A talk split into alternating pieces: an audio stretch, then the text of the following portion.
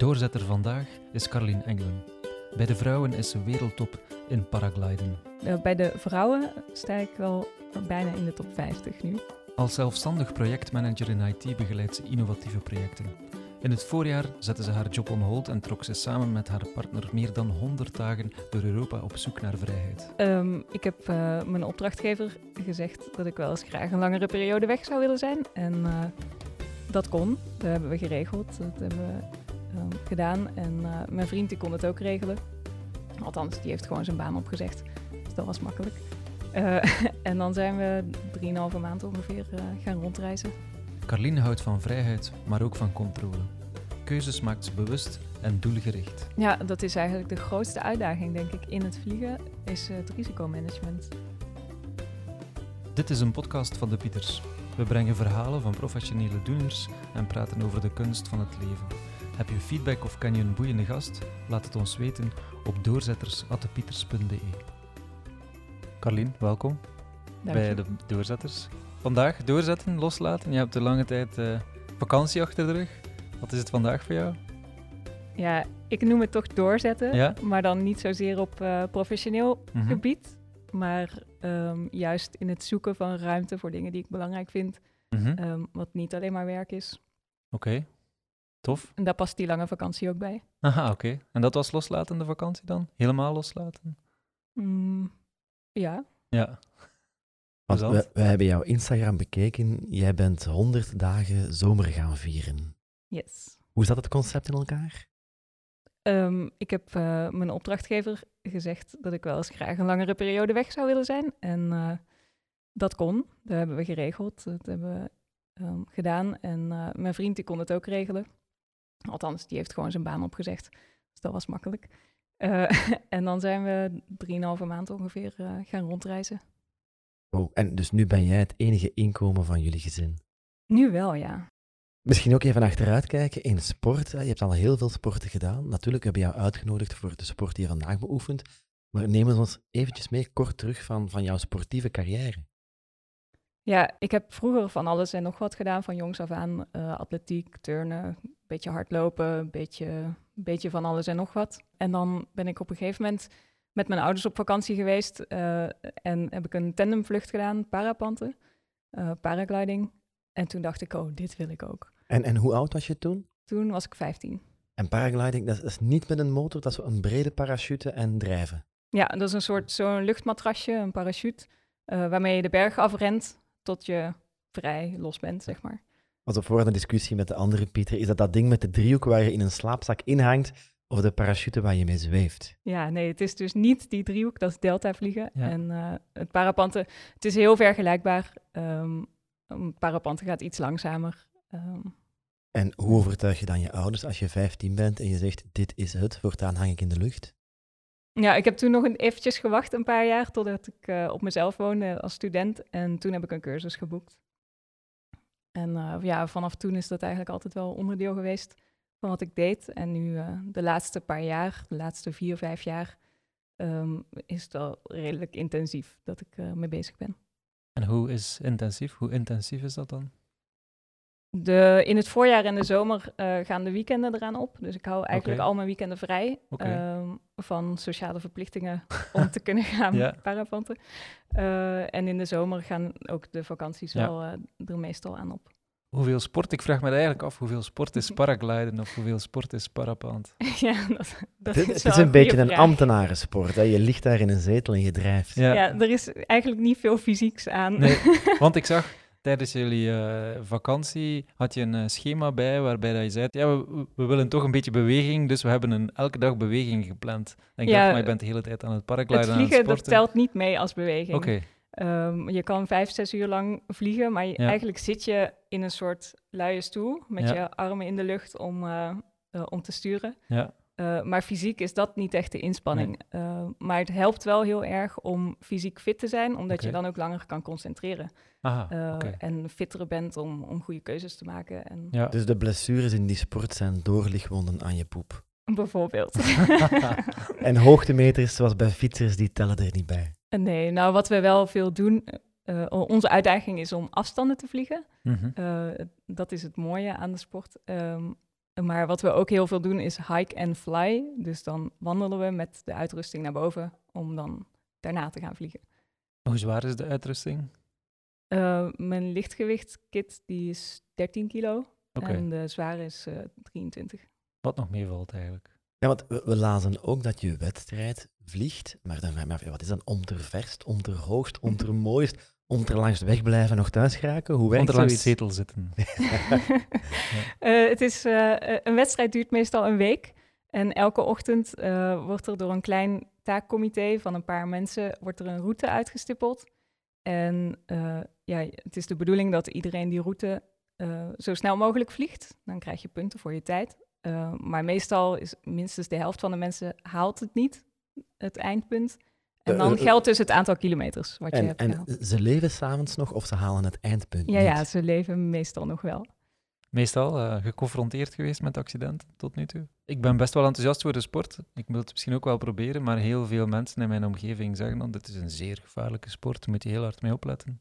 Het is een risicosport. Ja. Ehm, dat moet je niet ontkennen. Ehm, maar je kan het wel zo, zo gevaarlijk maken als je zelf Ja. wil.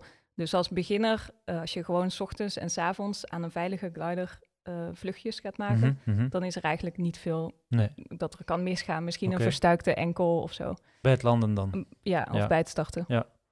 Maar ehm, ja, als je, als je steeds performantere schermen gaat vliegen, eh, die hebben ook minder de neiging om zichzelf te herstellen. Dus als er, als er een turbulentie Ja. is of zo, Ja. moet je dat zelf oplossen. Ehm, en mensen gaan ook op het heetst van de dag, op het, op het meest actieve moment van de dag eh vliegen. Waar er heel veel thermiek is en je dus er ongecontroleerd is. stijgt, is dat dan...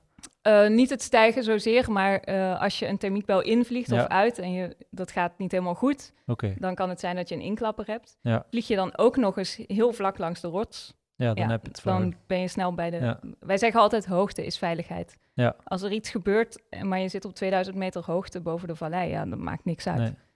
Eh, dat, dat, dan red je je wel. Ja, Ik, ik ga jullie heel even inhouden. We gaan er straks nog in detail Ja. op terugkomen, want je- ik zie al twee geeks met glunderende oogjes. Eh, maar Carlien, je, je klinkt een beetje Nederlands, maar je hebt wel een speciale R. Ben je een grensgeval? ja, ik ben wel een grensgeval. Ik kom uit eh, Noord-Brabant, uit Roosendaal. Dus dat is eh, net, net over de grens. En dan toch de andere kant van de grens gekozen. Voor de liefde. Voor de liefde. nog niet beklaagd? Nog niet. En, en misschien ook eens even kort, want, want we hebben gezien, jouw studies zitten in de ene hoek een beetje. En, en dan qua werk zit je nu in, in de andere hoek. Eh, hoe ben je daar geëvolueerd? Eh, ja, ik heb eh, als studies cultuurwetenschappen gedaan en kunstbeleid en management.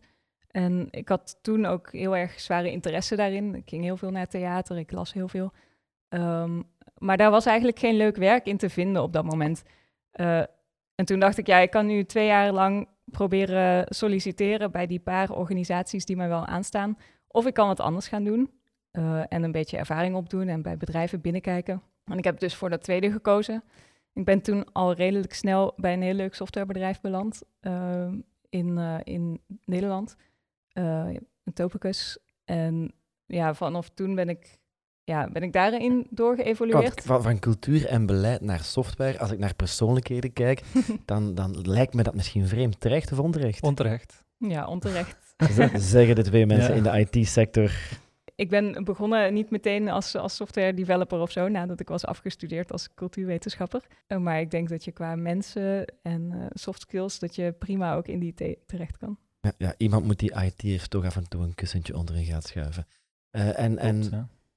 Die houden ook van fluwelen handschoentjes. Ja, en er is, een, er is een brug nodig tussen IT en de business. En ik denk dat iemand met een andere achtergrond dan een technische achtergrond, maar wel begrijpt waar het over gaat, de beste persoon is om dat te doen. Denk ik dan. het, het lijkt bij werk jij toevallig in de recrutering, Pieter. nee, helemaal niet. Ja, ik heb ook wel veel eh, gebruik gemaakt van, eh, vooral in het begin, dat ik gewoon mij naïef kon opstellen. Dat, heb daar ook wel de looks voor om een beetje lief te lachen en eh, gewoon, ja, leg het nog eens uit. Of eh, klopt het dan wel wat je nu zegt? Eh, maar dat hielp wel echt om, Mhm. om die mensen nog iets scherper te krijgen. Dus. Want wat is jouw rol nu vandaag? Nu vandaag ben ik projectleider Mhm. bij Digipolis. Mhm. Dus dat is de IT-dienstverlener van de stad Antwerpen en ehm, eh, de groep Antwerpen. Ehm, en daar begeleid ik een aantal innovatieve projecten. Dus al die camera's in Antwerpen met gezichtsherkenning, eh, die kan je achter de knoppen bedienen. Ja, ja. Dat mag natuurlijk niet eh, van de privacywetgeving. Had je een groot plan dan? Je was afgestudeerd, je bent gaan werken, even zoeken, toch voor het grote geld, of nee, voor een baan gekozen. Ehm, heb je nu bepaalde doelen of neem je het zoals het komt? Ik had toen niet direct een, eh, een groot doel. Dus ik ben ook nog wel een keer een uitstapje gaan maken weer terug naar de, naar de cultuursector om te kijken of dat dan toch niet wel leuk was. Eh, maar zoals je nu al weet, ben ik eh, terug eh, in de IT gekomen. En ik heb nu niet echt professioneel een, een ambitieus doel. Ehm, ik zou wel nog. ehm, ik ben als zelfstandige aan de slag en dat biedt ook wel de mogelijkheid om, om wat side-projecten erbij te pakken en wat variatie aan te brengen, in plaats van alleen maar altijd één opdracht te doen. Ehm, en ik zou ook die side-opdrachten wel nog meer in andere sectoren willen doen. Dus niet alleen maar in de software, ehm, maar bijvoorbeeld meer in de klimaat of de energie of die kanten op. Wat zijn dan sideprojecten? Ehm, ik, een beetje van alles, eh, van teamworkshops over Mhm. agile werken en communicatie en dergelijke, tot Mhm. eh, het schrijven van artikelen voor een eh, outdoor magazine. Ah ja, oké, tof. Ja, want je, hebt de perfecte levensstijl ondertussen. We zien op jouw site dat je een, een vanlife bus hebt gebouwd samen met jouw vriend. Jullie hebben een tandem, je kan kamperen, je kan gaan hiken en flyen. En ik zag zelfs dat je op een gegeven moment in badpak aan een Zwitsers meer op je laptop tokkelt. Ehm, ja, waarom kom je nog terug naar België? Waarom blijf je niet ergens in de bergen en van daaruit werken? Iedereen werkt toch remote. ja, ik vind het, eh, het sociaal contact wat je hebt in een, in een echte baan, om het zo maar te zeggen. Ehm, nu doe ik heel veel mensen tekort misschien. Dat vind ik ook wel heel belangrijk. En dat geeft ook heel veel voldoening om echt met mensen in een team samen te werken. En ik zie het eigenlijk niet zitten om, om fulltime in mijn eentje ergens op een berg op mijn laptop te tokkelen. Wat ik volledig, volledig begrijp. Goed, ik laat jullie eventjes nu techie diep gaan in het, eh, in het paragliden. Paragliden. Eh, shoot. Eh, nee, we waren, eh, hoeveel sport is, eh, is paragliden? Eh, je zei er is heel veel risico. Ehm, zijn er bepaalde categorieën? Werk je, sport je in een bepaalde categorie, de wedstrijden? Heb je, zijn er gradaties? Zijn er competities? Zijn er... Ja, er zijn sowieso verschillende disciplines. Ja. Ehm, dus waar ik net over vertelde, dat is het, eh, het lange afstandsvliegen of Mhm. XC-vliegen. Ja. Ehm, en daarnaast heb je ook wel acro, waar je trucjes doet met je scherm. En degene die de mooiste trucjes achter elkaar kan, die, die wint, zeg maar. Net een beetje als in skateboarden Ja. of zo. Ja, maar dat is niet op heel grote hoogte dan. Eh, dat is eh, wel op groot genoeg hoogte dat als ze een reserve gooien, dat zou dan Ja. nog prima terecht kunnen ja, komen. En dat is ook vaak eh, boven een meer bijvoorbeeld. Oké. En dan Ja. is er een bootje die, eh, Ja, die je kan ja, komen ja, halen. ja. Dus soms land je in het water. Ja, nou, ik heb dat één keer gedaan om te oefenen. maar eh, die acro-piloten, die, eh, die, dat gebeurt wel eens, ja. Dat zijn een beetje de, de Red Bull-atleten van het paragliden. Ja, precies. Ja, en je hebt dus ook nog eh, eh, hike-and-fly-wedstrijden waarbij je wel een startpunt hebt eh, Mhm. en een paar tussenliggende punten. En je mag dat lopend of vliegend afleggen, Oké. mm, al nagelang eh, hoe je het hebt, eh, hebt ingeschat. Want je zei een wedstrijd is een bepaald parcours. Dat parcours is dan over, bepaalde, over verschillende dagen. En, of zijn het echt checkpoints in de lucht die nadien op je track gecontroleerd worden? Eh, de wedstrijden die ik doe, dus dat afstandsvliegen, dat is echt per dag. Oké. Eh, dus iedereen heeft een setje van eh, GPS-punten. Ja. Dat is voor iedereen hetzelfde. Ja. En s ochtends wordt er gezegd, oh, je moet in een, in een straal van 2 kilometer rondom punt A komen. En daarna in een straal van 500 meter bij punt B. Oké. En je moet landen voor 4 uur 's middags op punt C. En hoe ver liggen die van elkaar dan, die, die punten? Dat ligt helemaal aan de condities. Dus als het goed weer is en er is veel thermiek en of er is bijvoorbeeld veel wind ehm, en we gaan één kant op vliegen, Mhm. dan kan dat 100, 100 of 200 kilometer verderop liggen. Alright. ja. Zo'n punt. eh, Maar ik ging net zeggen, is dit misschien de traagste sport die er bestaat? Maar toch, oh, 200 kilometer per dag is wel mooi gedaan. Dat is toch, nou ja, dat Met de is fiets toch doe wel je het mooi. niet. We hebben, als je gewoon niet in de Alpen. vliegt in, in rustige condities, dan heb je iets van 35, nee, 37 kilometer per uur voorwaartse snelheid. Omwille van wind? Nee, dat is gewoon je, je voorwaartse snelheid van het scherm. De voorwaartse snel. Ik, Dus ja, als je- dat scherm een klein theorie, beetje schuin is en, en je hebt thermiek, dan duwt jou, dat was bij een zeilboot, een beetje vooruit. Nou ja, we hebben de zwaartekracht. Dus als Ja. je iets laat, loslaat in de lucht, dan zal dat sowieso met een bepaalde snelheid dalen. maar ook een, een bepaalde voorwaartse snelheid. Door, de, door het profiel van de vleugel heb je ook een bepaalde Aha, voorwaartse oké. snelheid. Ja, voilà. Dus, dus de, de parachute zorgt ervoor dat je als je naar beneden gaat, dat je ook een stukje vooruit gaat. En dat stukje vooruit, dat is dus 37, 38 kilometer per uur. Alright, ik kreeg al angstzweets toen je zei zwaartekracht. Ik dacht, oh nee, het gaat technisch en wiskundig nee, nee. worden. Ehm, en je weet toch, die, die achtergrond als cultuurwetenschapper, daar kwam ook niet veel eh, wetenschap aan te, aan te pas. Ja. Want hoe werkt zo'n competitie? Heb je mannen en vrouwen, leeftijdsgroepen, landen, teams? eh, of is dat gewoon eh 200 freaks over heel de wereld die hun ding samen doen? Er is een, eh, ehm, een wereldranking. En er zijn tegenwoordig veel competities die de selectie doen. Dus iedereen kan zich inschrijven die dat wil. Maar je wordt geselecteerd vaak op basis van je ranking. Ehm, waar sta jij? ik, eh, bij de vrouwen sta ik wel eh, bijna in de top 50 nu. Amai. Ehm, maar overal, en dat vind ik eigenlijk de enige ranking die echt telt, ehm, daar heb ik nog een weggetje te gaan. De overall is dan mannen-vrouwen gemengd. Ja, ja. Is, is er een reden om geslachten te, te scheiden? Bij, bij sport kan je zeggen, hè, mannen hebben meer spieren, whatever, die lopen anders en anders heb je geen faire competitie. ja, je hebt bij het parapant die spieren niet echt nodig. eh, dus daar maakt het niet voor uit.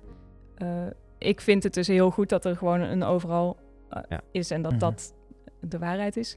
Eh, maar er is wel iets voor te zeggen dat vrouwen eh, bijvoorbeeld een ander risicoprofiel hebben. En daardoor ook minder goed presteren Ah, in dus, dit dus soort sporten. louter psychologisch zijn mannen grotere durvers of, of ja, roekelozere mensen en, en krijg je dan een ander type competitie. Ja, ja, vind ik wel boeiend. Is dat dan, is dat dan nature of is dat dan nurture? Tja. Ja, er zal wel een deel testosteron meespelen, denk ik. Ja, ja. Ehm, maar ook heel veel nurture, denk ik. Want, want hoe roekeloos ben jij? Mm, Vlieg je, wel soms eens, niet genoeg. vlieg je wel eens dicht tegen de rots aan? Ja, dat wel. Hoe dicht? Hè? Je mama luistert mee. nou, ik heb nog nooit de bomen aangeraakt terwijl ik er langs vloog. Maar dat gebeurt wel. Dat kan wel. Ja. Maar je- ja, als je iets te dichterbij ja. komt en er blijft een lijntje haken achter zo'n boom, dan, ja, dan is dan het is gedaan. het niet zo leuk meer. Nee. Nu, professioneel ben jij bezig met Agile Scrum IT, planning, ehm, heel veel voorbereiding. Ehm, ook hier, er is een stukje veiligheid. Eh, wat ik weet van parachutisten is dat er heel veel moet getest worden, materiaal. Je gaat naar de Alpen, of ik weet niet, als je dan een weekendje weggaat, naar waar ga je dan? Hoe belangrijk is, is voorbereiding eh, in jouw sport? Ja, het helpt heel erg om, eh, om je vluchten goed voor te bereiden. Dus het is niet altijd nodig. Als je iemand hebt die weet naar welke startplaats je moet gaan, dan kan je diegene gewoon volgen en je spullen uitpakken en gewoon beginnen te vliegen. Eh, maar als je afstanden wil vliegen, dan helpt het wel heel erg om de meteo te bestuderen, eh, om de route, de mogelijke routes te kennen, de valleiwindsystemen, de, ja, gewoon überhaupt hoe de, hoe de bergen daar, eh, als je, als je naar de bergen gaat, ehm, hoe die zijn en wat de beste route dan zou zijn. En heb je dan thuis een kanban staan waarop staat vanavond moet ik geothermiek studeren en morgenavond het hoogteprofiel van de Alpen? Of, of doe je dat? Nee, maar ik heb wel een, eh, een, eh, een grote poster van de, van de Alpen opgehangen. Om er af en toe eens naar te kunnen kijken. Heerlijk. Hoe doe je dat ook? Je gaat in de weekends dan altijd weg, maar naar waar ga je? Hoe lang moet je rijden? Eh, in de weekends blijven we meestal dichtbij. Dus in de Ardennen kun je prachtig vliegen. Eh, dan gaan we naar Co of, eh, of daar in de buurt, ergens langs de, langs de Maas of de Semois. eh, zijn er een aantal startplekken. Er is er eentje waar we met een mountainbike al zijn langsgekomen. eh vlakbij Co was dat. Ja. Ik denk het wel. En Hmm. daar Ja. zie je ze soms ook wel wegvliegen. Ja. Ja, ja. En, en is België, als je dat moet raten, is dat een goede vliegspot? Als het weer goed is, is het super mooi. Dus zelden of nooit. Nee, nee, dat valt nog mee. Wat maar is, wat het is, is, moeilijk om, dan? het, ja. eh, om, het, eh, om het van tevoren in te plannen. Ja. Je moet gewoon kijken, oh, morgen is het goed, we gaan. En is het een zomersport? Is het een lentesport? Eh, Eh, in de lente zijn de condities het best. Ja. Want dan eh, is het s'nachts nog heel koud en overdag warm. Dus dan is het verschil tussen ehm, dag en nacht is het grootste. Dan heb Ja. je de stevigste ja, tenen. ja, ja, ja, ja. En moet je aan een bepaalde kant van de rot zitten? Moet je dan op de zuidkant? Zoals bij, bij het skiën weet je, s ochtends moet ik naar daar, want dat is dan zon. Dan is het te koud met de namiddag moet ik daar wegblijven, want dan ligt er pap. Werkt het ook zo bij, bij, bij jou? Ja, ehm, we, s ochtends willen we op de oostflanken vliegen, want dan staat de zon daarop. En dan de zuidflanken en dan aan het eind van de middag de westflanken. Dat klopt. Maar dus best wel wat planning als je dat op voorhand wil. Als je een bepaalde route wil afleggen of een bepaalde afstand wil overbruggen, dan heb je dat wel nodig. Die voorbereiding om te weten waar moet ik laveren om uiteindelijk... Ja, ja tenzij je te achter mensen aan kan vliegen die het goed weten. Oké, dus en je dat kan erbij ook... blijven. Slipstreamen bestaat ook in de paragliding. Ja. Ja. En eh, in België, eh, hier heb je natuurlijk niet zo de berg- en Nee. valleien die je moet bestuderen. eh, maar hier heb je weer heel veel luchtvaartreglementeringen. En eh, delen in de lucht waar je niet mag komen of waar er een maximumhoogte is. Of ehm, nou ja, de kerncentrales waar je omheen moet vliegen bijvoorbeeld en de militaire domeinen. Ah, wat, zou er wat zou er gebeuren als je boven doel vliegt? Schieten ze jou dan uit de lucht? Dat denk ik niet, maar het lijkt me toch niet zo leuk bij die koeltorens. Nee. Ja, want het, is, het is zoals bij de drones dat je ook in de omgeving van vliegvelden of militaire regio's niet mag vliegen. Ja, Eh, je zei, het helpt als je fysiek fit bent eh, om te paragliden, om lang geconcentreerd te zijn, de juiste beslissingen te nemen. Wat doe jij om fysiek fit te blijven? Ehm, nou, jij haalde het net al aan. In de, in de vakantie Ja. hebben we geprobeerd om eh, in ieder geval Ja, bij te houden Ja, dat klopt. we minstens twee uur per dag bewegen. En Ja. dat kon dan van alles zijn. Meestal was dat wandelen. Ja. Ehm, of, of dan met de, met de rugzak Mhm. hiken. Ehm, en nu ik weer terug thuis ben, is het ook vooral eh, hardlopen en fietsen. en hardlopen, lange afstand, korte afstand, dagelijks. Mm, niet zo'n hele Nee. lange afstanden. Eh, dat gaat tussen de 5 en de 15 kilometer ongeveer. ja. En eh, het ligt er een beetje aan qua intensiteit. We, eh, ik ga nu wel weer proberen om drie keer in de week te gaan. Maar de hele zomer heb ik eigenlijk niks gedaan. Nee, Dus eh, terug opbouwen nu. ja. ja precies. oké. En, ik heb daar ook niet echt eh, zo hele grote ambities in of zo. Dat ik eh, nou ja, een bepaalde snelheid wil halen of zo. Het moet gewoon vooral leuk zijn. ehm, en ik moet er plezier in hebben, want dan kan ik het ook volhouden. Mhm. En waarom doe je de wedstrijd? Je zegt, ja, ik, ik heb er heel veel geniet van. Ik heb er eigenlijk weinig ambitie in. Ik volg wel wie daar vliegt en, en kom wel ergens uit. Waarom dan toch competitie? Ah ja, nee, die ambitie heb ik in het vliegen wel, maar niet in het hardlopen. En in het Ah, oké. Ja, ja. Ehm, en, maar de competities zijn heel leuk om eh, bijvoorbeeld een nieuw gebied te leren kennen. Omdat je meteen, je, dat is eigenlijk de beste entourage die je kan hebben om, om ergens te komen. Want eh, ze- je bent dan meteen met 130 of 150 andere piloten samen. De, er is een meet director eh, die heel, eh, heel veel lokale kennis heeft vaak. eh, die ook in de gaten houdt wat er, wat er mogelijk is op zo'n dag. Er is een taakcomité ook met lokale piloten die, eh, die alle condities voor je bekijken en zo. Het is eigenlijk een soort verzorgde reis, Ja, ja, oké. maar dan met een ranking. Ja. Wat zijn de regels in de lucht? Want bijvoorbeeld bij triathlon mag je niet draften, mag je niet achter iemand lopen. Eh, hoe, hoe is het bij jullie? Moet je een bepaalde afstand aan, maar ook heb je zaken als een walkie-talkie of een GPS? Hoe, hoe, hoe werkt zoiets? Eh, er is sowieso eh, een draairichting afgesproken voor het begin van zo'n Een, een wedstrijd. draairichting. dus dat je linksom of rechtsom spring de berg af naar links. Want ehm, eigenlijk aan het begin van zo'n wedstrijd, je krijgt eerst ongeveer een uur de tijd om in de lucht te komen. En om een goede positie te, te vinden in de lucht. Eh, dus als je weet dat het je... is een vliegende start. het is een vliegende start. Ja. We hebben geen geluidjes over het mengpaneel. Ja, ik had, ook al, Oh, ik had ook een paar mopjes voorbereid. Ja. Carlien, ben je aan het zweverige type? Of Carlien Engelen, eh, je, je, je zweef vliegt. Ja. Hoeveel dichter bij de hemel kan je komen? Oh. Ik heb me ingehouden. maar je hebt ze er toch even tussen Ja, kunnen voilà. Vliegende start. Ja, een vliegende start. Dus dat betekent eigenlijk dat het gewoon echt een wespennest is in het begin. Want er willen 150 piloten de lucht in. Ehm, en die willen allemaal op het beste plekje. Op een halve minuut voor de start, of voor de race start, zeg maar, willen die het beste plekje hebben. Eh, dus je kan je voorstellen dat het dan heel druk is in de lucht. Dat is een soort van mm, midden in Antwerpen rondrijden, maar dan ook met mensen onder en boven je. Maar hoe wordt de start dan gegeven? Want je, je zweeft dan met 150 man ergens. eh, Zo'n grote toeter of zo? Je Ja, je weet dan gewoon ergens. dat, dat je tussen 12 en 1 mag starten en dat je om 1 uur aan de route mag beginnen. Oké. Ehm, En is dat dus, dan een gate, een virtuele gate waar je door moet? eh, ja, er is een, eh, een startcilinder. Oké. Ehm, dus dat is er dan op je GPS. eh, bijvoorbeeld een cirkel van 1 kilometer rondom puntje A. Ah ja, oké. Ehm, en je kan ook op je GPS zien van, oh, ik ben nu nog 200 meter daar vandaan, van, van, de, van de gate, zeg maar. Ja, of nog 50 meter of nog 1 kilometer. En je kan ook zien wat je speed to start is. Dus hoe, hoe snel je moet vliegen om op het juiste moment, om precies om 1 uur, ja, ja. bij die startgate te Toch zijn. een beetje wiskunde. Een beetje. Ja. Het is heel simpel, gelukkig. Ja. Het doet me denken aan de pisterijders die allemaal ter plaatse van elkaar staan te loeren Ja, en, en dan plotseling toch alles volop lossen. Maar het liefst wil je natuurlijk op precies één uur, precies bij de gate zijn en dan ook nog aan de wolkenbasis geplakt. Zo hoog mogelijk. Want Ah ja, dan want ben je op de... dat is de beste juiste plaats. positie. Ja, ja, Ja. inderdaad. En ja. je, je ziet de surfers die elkaars golf afpakken en roepen of, of beginnen slaan soms. Eh, hoe is dat bij jullie? Is het dan, "Rot, dat is mijn plaats, ga uit de lucht, hè. zak 10 meter. Dus eh, ja, je kan moeilijk tegen elkaar aanstoten, want dan is het meteen wel een, eh, een heel, echt een serieus incident. Maar er zijn wel mensen die ehm, bijvoorbeeld hun hoofd niet draaien en gewoon doen alsof ze je niet hebben gezien. Ja, ja. En dan moet jij wel uitwijken voor die ander, want ja, Ja, ja. hij heeft je misschien echt niet gezien. Dus jij hebt voorrang van rechts, maar ze gunnen hem jou niet. Soms wel, De ja. trucken van de voor. Dus, dus een, een Peter Sagannetje En- in de lucht doen zou Ja. niet, niet verstandig zijn. en ik, ben- ik ben dan niet, eh, of ja, een durver genoeg om dan te denken, ja, rot maar op, ik kom gewoon. Ja. Want hij heeft me vast wel gezien. Nee, ik ga dan gewoon uitwijken. En, En, dan en hang gebeuren, ik tien meter lager. gebeuren er botsingen in de lucht? Heel soms. Heel soms. En hoe loopt dat dan af? Eh, soms is het, is het gewoon mm, is het geen probleem. Tikken ze elkaar aan en vliegen ze weer uit elkaar. Eh, maar als ze echt in elkaar verstrikt raken of zo, dan, eh, dan komen ze aan de reserve naar beneden.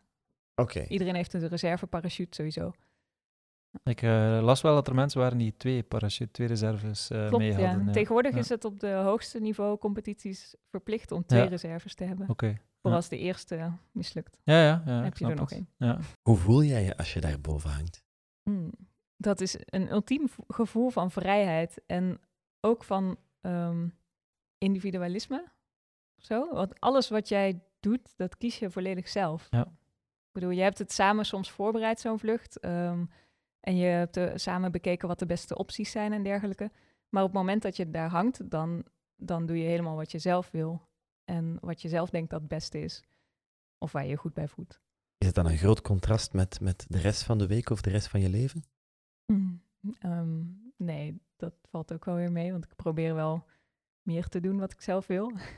Ja, want je zegt, in, de week ben ik heel graag bij mensen samenwerken. Zet me niet ergens op mijn van om, om, webs- eh, copywriting te doen voor een blogje. Maar in het weekend hang ik dan graag in de lucht, helemaal alleen in alle vrijheid. ja, dat is toch tof, die autonomie. En ik weet niet.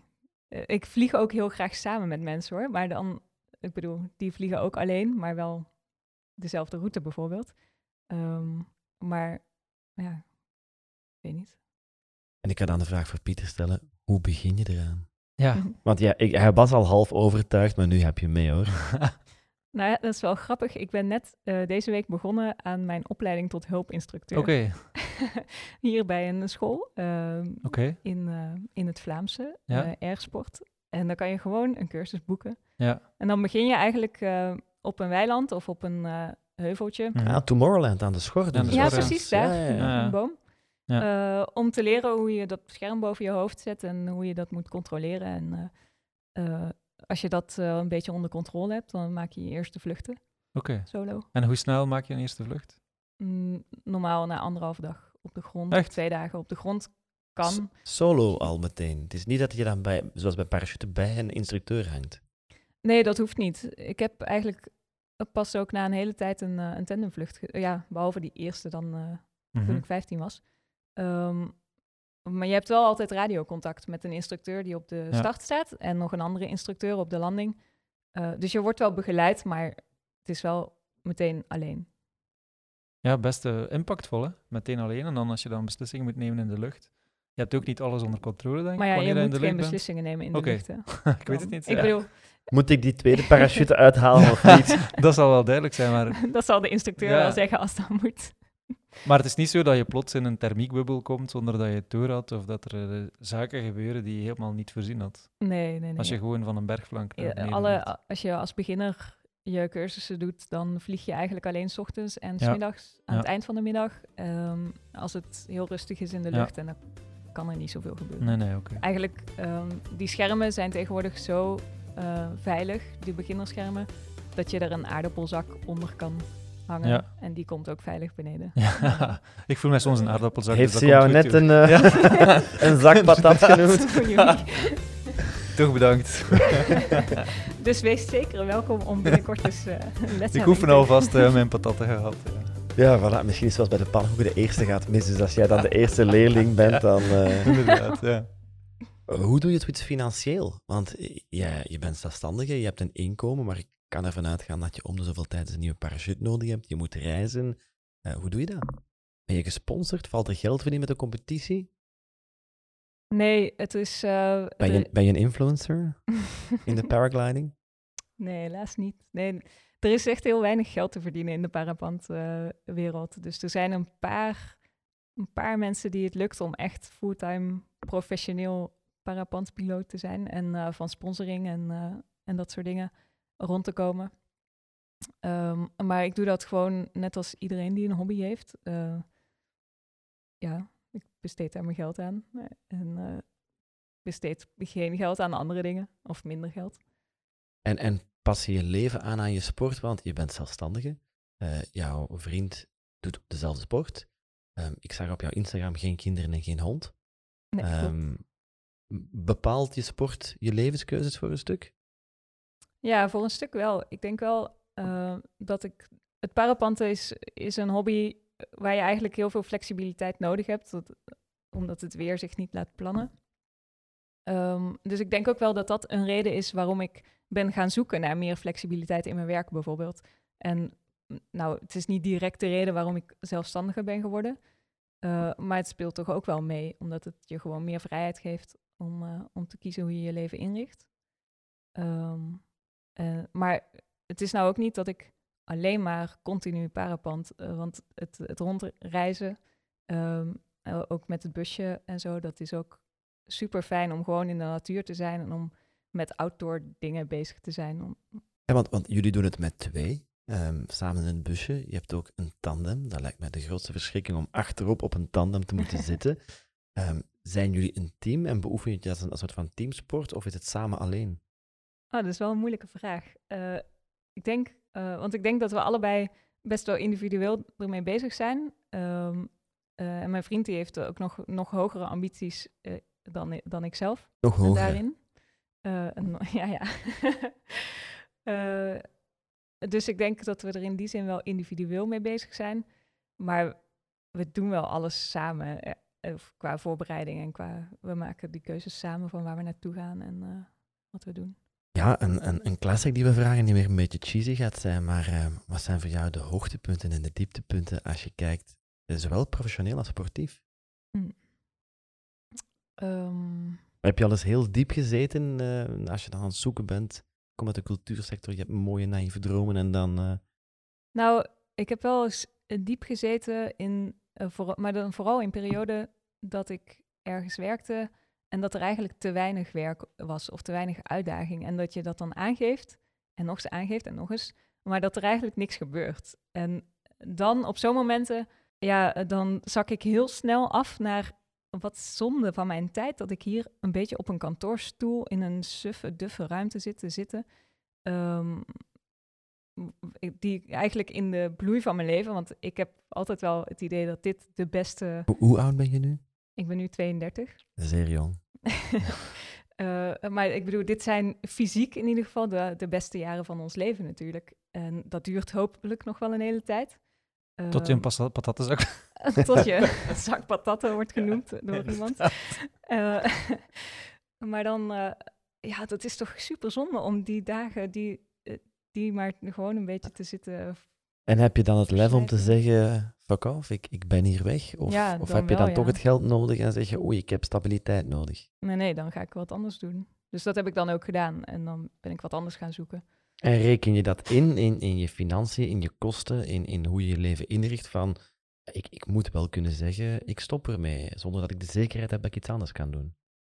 Ja, ik denk dat het wel fijn is om altijd een gezonde buffer te hebben. Um, dus daar, daar zorg ik wel voor. Maar ik heb ook nog nooit gehad dat ik niks nieuws kon vinden. Het is, ik, ik heb er misschien heel veel geluk mee gehad uh, tot nu toe. Um, maar het is nooit, nooit heel moeilijk geweest om iets nieuws te vinden. Ofwel ben jij iemand die zich makkelijk aanpast? Dat kan ook. Ja, het ligt er ook aan natuurlijk hoe kritisch je bent of hoe uh, kieskeurig uh, met wat je wil. Eh, maar als je een paar dingen die je wilt duidelijk voor ogen hebt, dan, en dan kan je dat ook duidelijk aangeven. En dan vind je in mijn ervaring ook wel iets wat erbij past. Ja, want je, je zegt in, in de parapente ben je ambitieus. Ehm, professioneel, heb je daar bepaalde doelen? Of ja, zolang het niet te erg is, is het oké? dat klinkt wel heel negatief. Nee, maar ik, ik, ik ben het ook zo. Ik, ik, ik zie wel hoe het komt. Ik ben niet de man die hele grote specifieke doelen voor zich heeft. Nee, ja, ik heb wel ehm, eh, vorig jaar en het jaar daarvoor zo, eh, dan was ik, ik ben nu vier jaar, denk nee, drie of vier jaar, denk ik, freela- freelancer. Ehm, het- Z, ZZP'er. een ZZP'er. Eh maar ik heb het grootste deel van de tijd in een vaste opdracht, eh, voor een vaste opdrachtgever gewerkt, zeg maar. Ehm, en ik had dan eigenlijk wel heel veel ideeën dat, van die, die opdrachtjes die ik daarnaast zou kunnen doen, of businessplannetjes die ik nog verder wil uitwerken en eh, die ik dan daarnaast wel zou, zou opzetten en zo. Maar dat lukte niet echt, omdat ik gewoon geen energie over had naast die grote opdracht. Die, dat was een fulltime opdracht. En Om, dat- omdat de hele dag daar ondergewaardeerd niks te doen. Nee, nee, nee, nee, Maar ik, ik ken het wel hoor. Ik, ik, begrijp het trouwens heel erg als je ergens je energie insteekt, dan kan je die niet ook nog ergens anders insteken. Ja. En daar, dat frustreerde mij heel erg, want ik vond dat ik dat moest doen. Ja. En eens de dertig voorbij ben je s'avonds moe, hè? Ja, nou, het blijkt wel. en eh, dat is natuurlijk ook goed, want dat, blij- dat zegt iets over dat je overdag niet niks hebt zitten doen. Absoluut. Maar eh, ehm, ja, vorig jaar heb ik dan wel op een gegeven moment ook tegen mezelf gezegd van ja, je hoeft je niet volledig eh, allemaal verplichtingen op te leggen of van jezelf te verwachten dat je dit en dit en dit en dit en dit en dit ook nog gaat doen. Misschien moet je gewoon eens even bewust nadenken wat je nou eigenlijk echt belangrijk vindt en leuk vindt. Namelijk familie, sociale contacten, eh, een beetje, een beetje meer onderhouden. Eh, want- gewoon naar buiten gaan en een kampvuurtje stoken. Ja, want daar, daar ben je mee gestart en je bent aan het doorzetten in voldoende tijd vrijhouden voor de dingen die belangrijk zijn. ja. Wat zijn de toppers? Wat is voor jou vandaag belangrijk? ja, het buiten zijn in de natuur is heel belangrijk. Ehm, en, Je, eh, je, je woont in Borgerhout, zei je daar straks? Ja, ja maar ja, eh, en dat is ook wel weer een keus. Eh, ik heb niet een groot huis op de buiten met een grote tuin. ehm, maar dat zorgt er wel voor dat ik tijd en geld over heb om naar de Alpen te gaan. En je zit vlakbij het station. Inderdaad. Dus buiten zijn, vuurtjes stoken, iedere weekend kunnen gaan, gaan vliegen. Ja, gewoon leuke dingen doen en niet te complex eigenlijk. Ik heb ook in die drieënhalve maand dat we weg waren. ehm, we hebben in die drieënhalve maand één week in een appartementje geslapen met vrienden. En eh, de andere alle dagen in het busje. En eh, ik heb denk ik vier keer mijn laptop open gedaan in die periode. Namelijk twee keer om een betaling te doen die niet op mijn telefoon kon. En twee keer om een artikel te schrijven. Ja, en je ging nogthans een, je ging nogthans een e-book schrijven. En wat las ik nog allemaal? Ja, van, dat is nog allemaal nog niet gelukt. Misschien het is, was het, te goed weer. misschien We is dat ook wel loslaten. Hè? Durf je jezelf al die dingen niet op te leggen. Ja, precies. Die, verdomste side hustle die we tegenwoordig allemaal moeten doen. ik weet niet hoe het bij jou zit, Pieter, hoor, maar ik geef het al lang op. Ik focus. Ehm, een vraag vanuit jouw achtergrond. Eh, je hebt cultuurwetenschappen gedaan. Ehm, hoe ver zit cultuur? Want outdoor life is het in een vrij technische omgeving. Wordt niet altijd geassocieerd met heel veel cultuur of heel veel gevoel voor cultuur. Hoe ver zit dat bij jou? De zin Ehm. voor cultuur, theater bezoeken, eh, muziek luisteren. Ja, het is een beetje op de achtergrond geraakt. Ehm, ik hou nog steeds wel erg van theater en, Mhm. en literatuur, Mhm. ehm, bijvoorbeeld, en eh, muziek. Maar dat is meer een, een winteractiviteit geworden Ah, ja, tegenwoordig. oké. Dus eh, nu zou ik wel weer graag naar het theater gaan. Ja. En ik had allerlei optredens nog gepland, of om te gaan kijken. Ja. En ik lees ook wel boeken. Maar in de zomer komt dat er allemaal Niet. niet, zo van. Nee. Eh, ook als je niet aan het bewegen bent, niet aan het vliegen bent, lees je geen boeken eh, in outdoor wanneer je buiten aan het kampvuur zit. Ja, af en toe, maar het komt geen er muziek? meestal niet van. Ja, muziek, eh, nou, ik tokkel een beetje op mijn ukulele. Ah ja, dat is waar. Ja, we zagen- ja klopt. Ja, je hebt hem niet meegenomen. Nee, Nee. Nee, dat dat is, nog niet goed genoeg om als intro-muziekje Ja. te gebruiken, denk ik. autodidact of eh, lessen gevolgd? Auto, ik heb één les gevolgd van Ja. een half uurtje. Oké. Maar verder... eh, Maar ik, vind- ik vind het wel boeiend, want dan, dan ben je honderd dagen buiten en overdag ga je in je lucht. Twee uur per dag moet je gaan hiken. af en toe eens een materiaal checken of een beetje eten maken, maar je hebt toch heel veel uren? Ja. Of is dat eens dat je in die flow komt van niks doen, en ik, ik heb het in mijn leven ook al een paar keer gedaan, dat, dat je echt gewoon helemaal tevreden bent met niks? Ja, eh, wij dachten dat ook van tevoren. We hadden uh, grootste plannen om nog andere dingen ook wel te doen. Maar um, vaak zaten we dan ook nog wel uh, met bekenden of zo. En dan kletste, kletste je gewoon wat en, uh, tot je naar bed ging. Mm -hmm. En dat was het. Wat doet dat met je hoofd? Zo honderd dagen buiten zijn, vliegen, vrijheid, autonomie? Ja, heerlijk. Dat gaat echt niet vervelen. Nee, dat kon ik nog wel honderd dagen volhouden. Want hoe is het dan om terug in Antwerpen te komen? Iedere dag Mark van Ranst op de radio, corona, Borgerhout, getoeter. Ja, dat is wel even aanpassen. Maar het is natuurlijk ook fijn, op een andere manier is het, is ook heel fijn om thuis te zijn en om gewoon... Uh, ik ben ook zo weer in mijn projecten gerold op het werk uh, met alle vertrouwde collega's uh, eromheen. Um, en dat is ook fijn natuurlijk. Het is niet dat ik, dat ik een afkeer heb van het stadse leven, maar ik ga toch dit weekend wel weer de natuur in, denk ik. En hoe groot, is, hoe groot is de zin om volgende zomer hetzelfde te doen? En jouw leven acht maand werken, vier maand vliegen? Duizend dagen. organiseren? Ja, dat is, die zin die is er wel heel erg.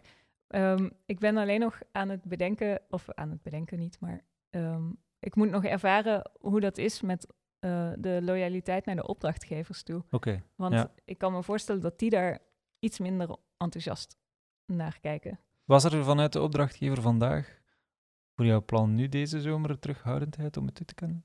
Mm, nee, want ik heb een, uh, een opdrachtgever die heel erg goed kan luisteren en invoelen ja. wat iemand persoonlijk ook, ook uh, drijft. Mooi, zeg maar. mooi. Um, dus dat was meer gewoon een praktisch uh, vraagstuk van Ja. hoe, gaan we dat, hoe gaan we de vervanging regelen. Um, maar ja, het, zo is een keer iets doen uh, en uit de band springen, dat is nog iets anders dan te zeggen, ik wil dit structureel elk jaar. Ja, klopt. Uh, ja. Dus de, dat gesprek ben ik nog niet begonnen. Nee. Maar het zit in je hoofd om het te doen.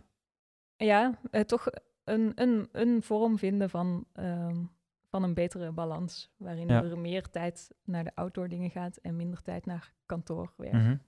Want is er een verdienmodel voor? Dat je, je kan bijvoorbeeld de, de skileerkrachten die een seizoen gaan, je hebt freelancers die dan vanuit een busje aan, het- aan, aan het copyrighten zijn, of, of Google AdWords aan het, aan het bedienen zijn, dingen die je perfect remote kan gaan doen, zelfs vanuit de bergen. Heb je al zoiets in je hoofd van, zo zou het kunnen. Dat zijn de inkomsten, dat zijn de uitgaven, dat kan ik doen op afstand, daarvoor kom ik terug. Ja, ik, ik heb wel heel veel verschillende dingen bedacht. ehm, maar uiteindelijk, je wil natuurlijk naar de bergen voor die vrijheid. Dus je wil misschien wel niet eh, dan ook nog... Je, je wil niet denken, om drie uur moet ik beneden staan, want ik moet nog een deadline halen. Nee, inderdaad. Of Ah, te zeggen, ja. alle, alle regendagen moet ik eh, werken bijvoorbeeld. En alle, nou ja, als ik dat deze zomer had gezegd, dan had ik bijna niks gewerkt. Voilà. Want het was altijd goed weer. Een halfjaartje vliegen, wintertje werken en, en naar Nou, theater gaan. zoiets, als dat financieel haalbaar is, dan En je eh, zit in dat IT project management, zijn. daar zoeken ze toch altijd mensen. Voorlopig wel, toch? Maar een project is nooit gedaan wanneer dat je denkt dat het gedaan is. Eh, het start ook nooit Nee, wanneer je kijk, hoopt dat het start. Ik heb nog altijd Dat het ook idee dat de zomerperiode ook wel de rustigste periode Klopt, is. ja. Dus als je er dan drie maanden tussenuit wil, dan kan het Ja, misschien wel. Ja, inderdaad. Maar ja, ja. je moet toch nog een opdrachtgever vinden die dat ook zo ziet. Ja, of verschillende Dat opdrachten. hè. Ja, inderdaad. ja. Ik kan me inbeelden dat er heel vaak mensen tegen jou zeggen van, ja, jij hebt het wel getroffen. hè. Jij, jij doet het allemaal wel. hè. En, en kijk eens hoe gelukkig jij bent daar met dat al gezweef. Ehm, maar er is ook jouw kant van het verhaal. Hoe ga je daarmee om?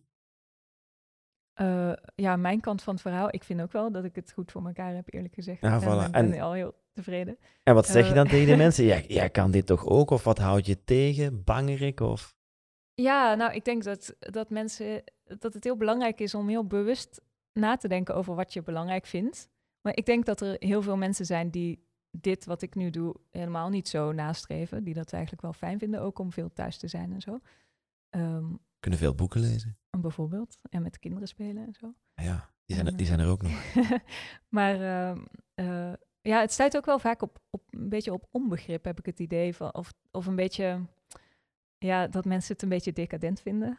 Om, Decadent. Ja, om zo lang vrij te nemen. En, Dat je met een flesje eh, champagne boven de lucht... eh, nou ja, eh, ja dat, je, dat je die vrijheid neemt. het hoort niet. Nee, het is niet normaal. Ook in België? Of... Ja, zeker in België. En Ja, is dat van, we gunnen het niet of we doen het zelf, we zijn zelf te bang om het idee te overwegen? Ja, ik heb niet, eh, ik heb geen hele negatieve reacties openlijk gekregen of zo hoor. Dus het gunnen, dat weet ik niet. Alleen maar achter je rug. Hangt ze nu weer in de lucht? Ja, of oh, ben je nu nog steeds weg of zo. Ja. Eh, maar ja, iedereen maakt toch zijn eigen keuzes, vind ik. En ehm, ja, je moet gewoon nadenken wat voor jou belangrijk is. En dat dan ook proberen, of ja, je tijd en aandacht zo besteden dat dat ook in verhouding is tot wat je belangrijk vindt. Je goesting doen eigenlijk gewoon. hè? Ja, dat is Ja. makkelijker uitgedrukt. Ja. ik heb soms nogal veel woorden nodig om iets te zeggen. Dat is oké. Heb je soms het gevoel, eh, hier had ik eerder moeten loslaten. Dit heb ik te lang nagestreefd. Ja, misschien wel ehm, het jezelf dingen opleggen of vinden, vinden dat je bepaalde dingen moet doen, ook professioneel. Ben je daar Ehm, bewust, bewust mee bezig? Sta je jezelf daar vaak genoeg voor in vraag? Van dit heb ik voor mezelf voorgenomen om te doen, maar eigenlijk hoef ik mezelf dat niet te verplichten. Ja, wel, ik, ben ook, Want- ik heb ook wel een, een, een periode of een moment gehad waar ik, waar ik dat te veel deed. Ja. En dan ook niet gelukkig van werd. Of een beetje ja, overwerkt, moet ik het misschien niet noemen, maar toch die kant op. Ja. Ehm, Ben je iemand Dus, die ja. daar vatbaar voor bent? Overwerkt? Ga je, ga je heel hard Ja. door in jouw werk?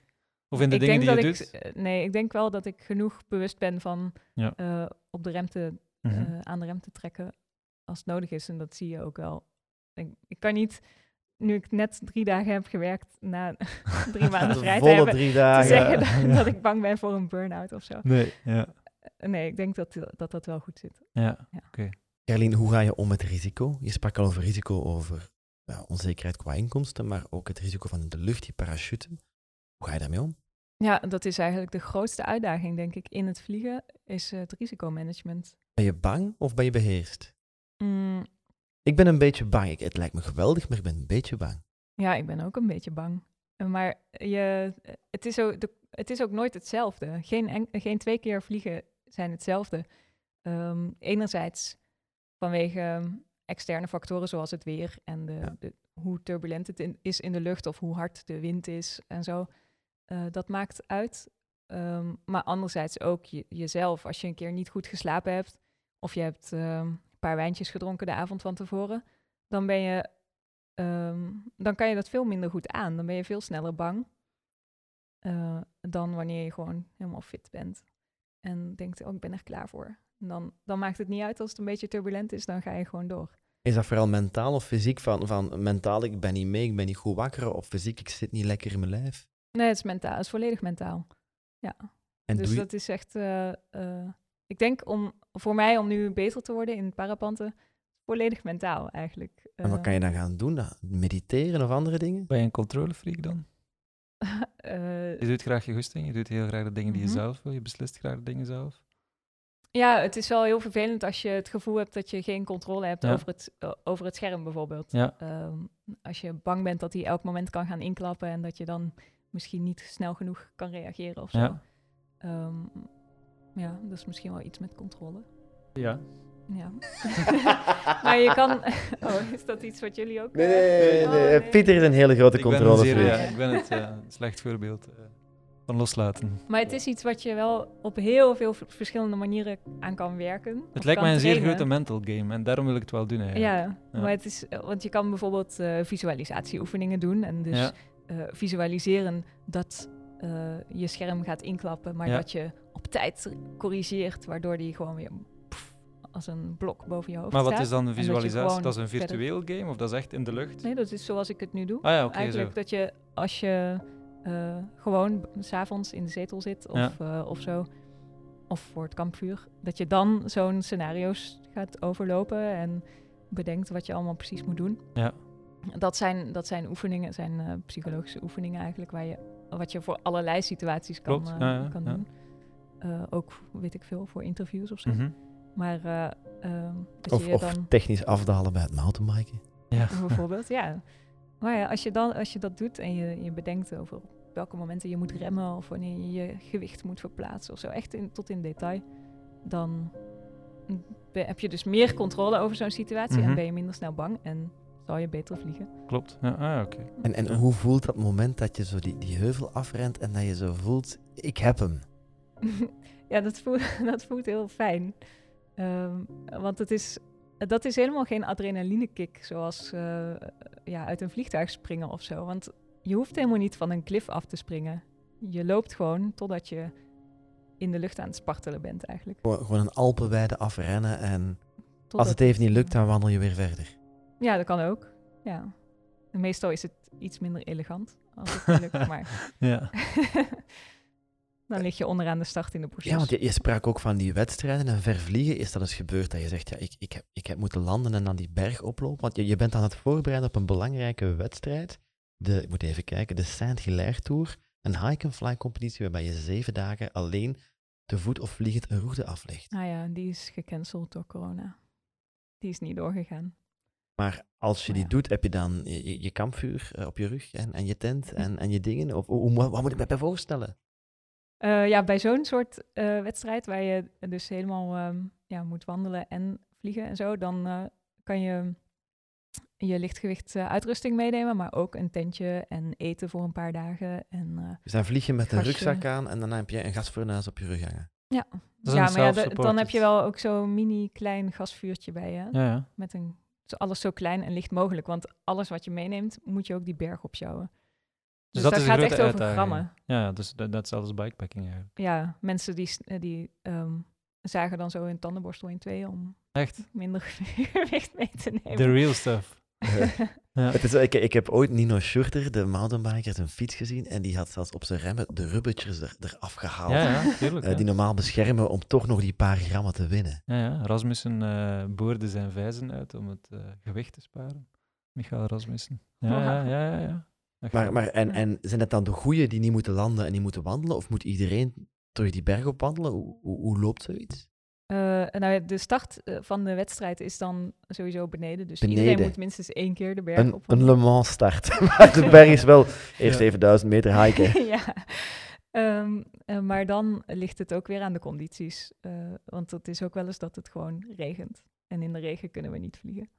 Dus dan begin Want je- dan ligt er gewicht op de parachute of dan heb je Ja. neerwaartse kracht. Of, ja, ja, dan is het te zwaar gewoon. Mhm. Dus als het een week regent, dan ben je een week aan het wandelen. Ja, ik heb dat gelukkig nog nooit hoeven doen. Maar dat, eh, dan, eh, mensen doen dan echt afstanden, nou ja, die normaal alleen ultrarunners doen, weet je wel. Ja. En, en jouw vriend is ook een, een parapente. Heb je de man gekozen voor de sport? De sport gekozen voor de man? Of hoe, hoe is dat gelopen? Of het was een zeer kleine community. En je, ik moest toch iemand ja, inderdaad. Ja. Nee, zeker niet.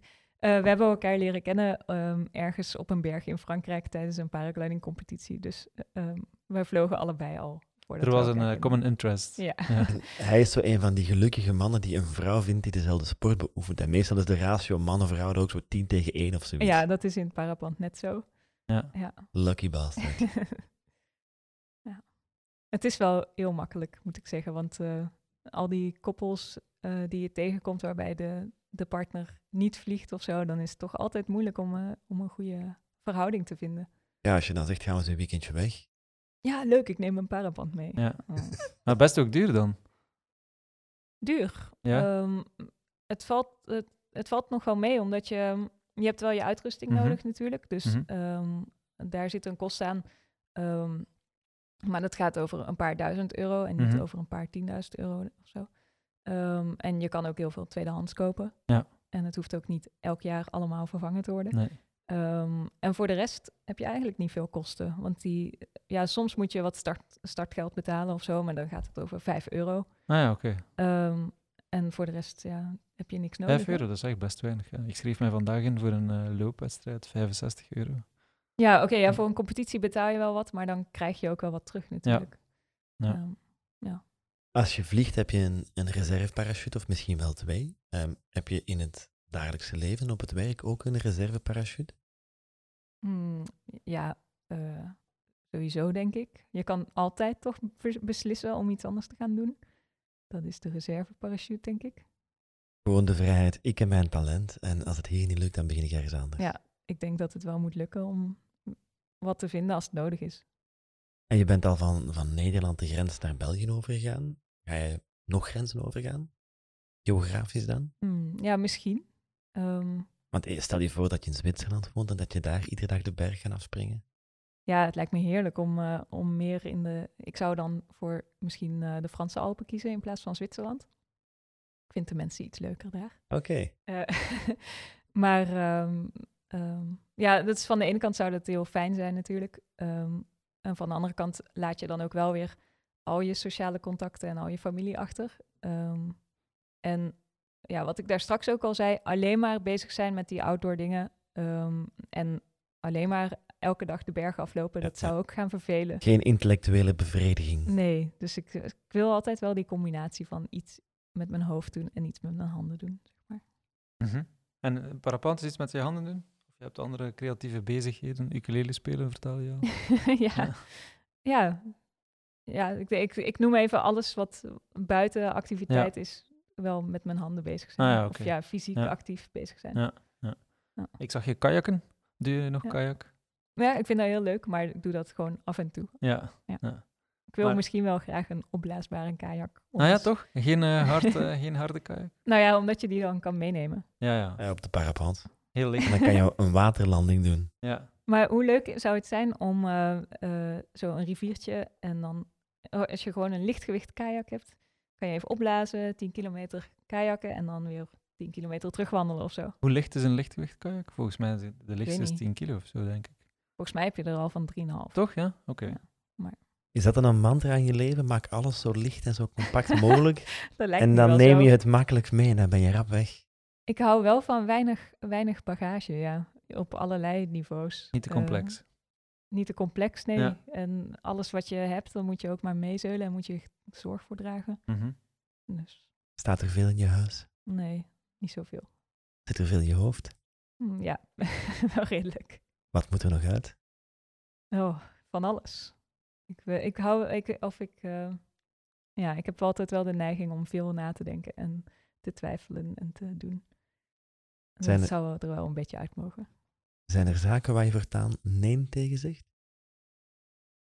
Goh, ja, eh, dingen, eh, vooral professioneel. Ehm, eh, ik heb wel eens ooit een project gedaan ehm, die dat totaal tegen mijn eigen visie indruiste. Waar ik eigenlijk niet achter stond. Dat er, het ging dan over iets wat met subsidiegelden werd gedaan. En, Subsidiegeld verbrassen. ja, ik vond het echt vreselijk. Aan zinloze dingen voor politici. En dan ben ik uiteindelijk toch maar mee gestopt. Omdat ik er gewoon, ik kon daar niet aan werken. Respect, Dus zoiets, dat, daar zou ik wel ehm, voorzichtig mee omgaan. absoluut. Ik denk dat het tijd is om Pieter de laatste vraag te laten stellen. Ja, inderdaad, eh, Carlien. Eh, wat brengt eh, de komende dagen of de komende dag voor jou? Loslaten, doorzetten? Of wat brengt het toekoer qua planning? Ja, qua planning is makkelijk. Ik moet gewoon weer aan het werk. ja.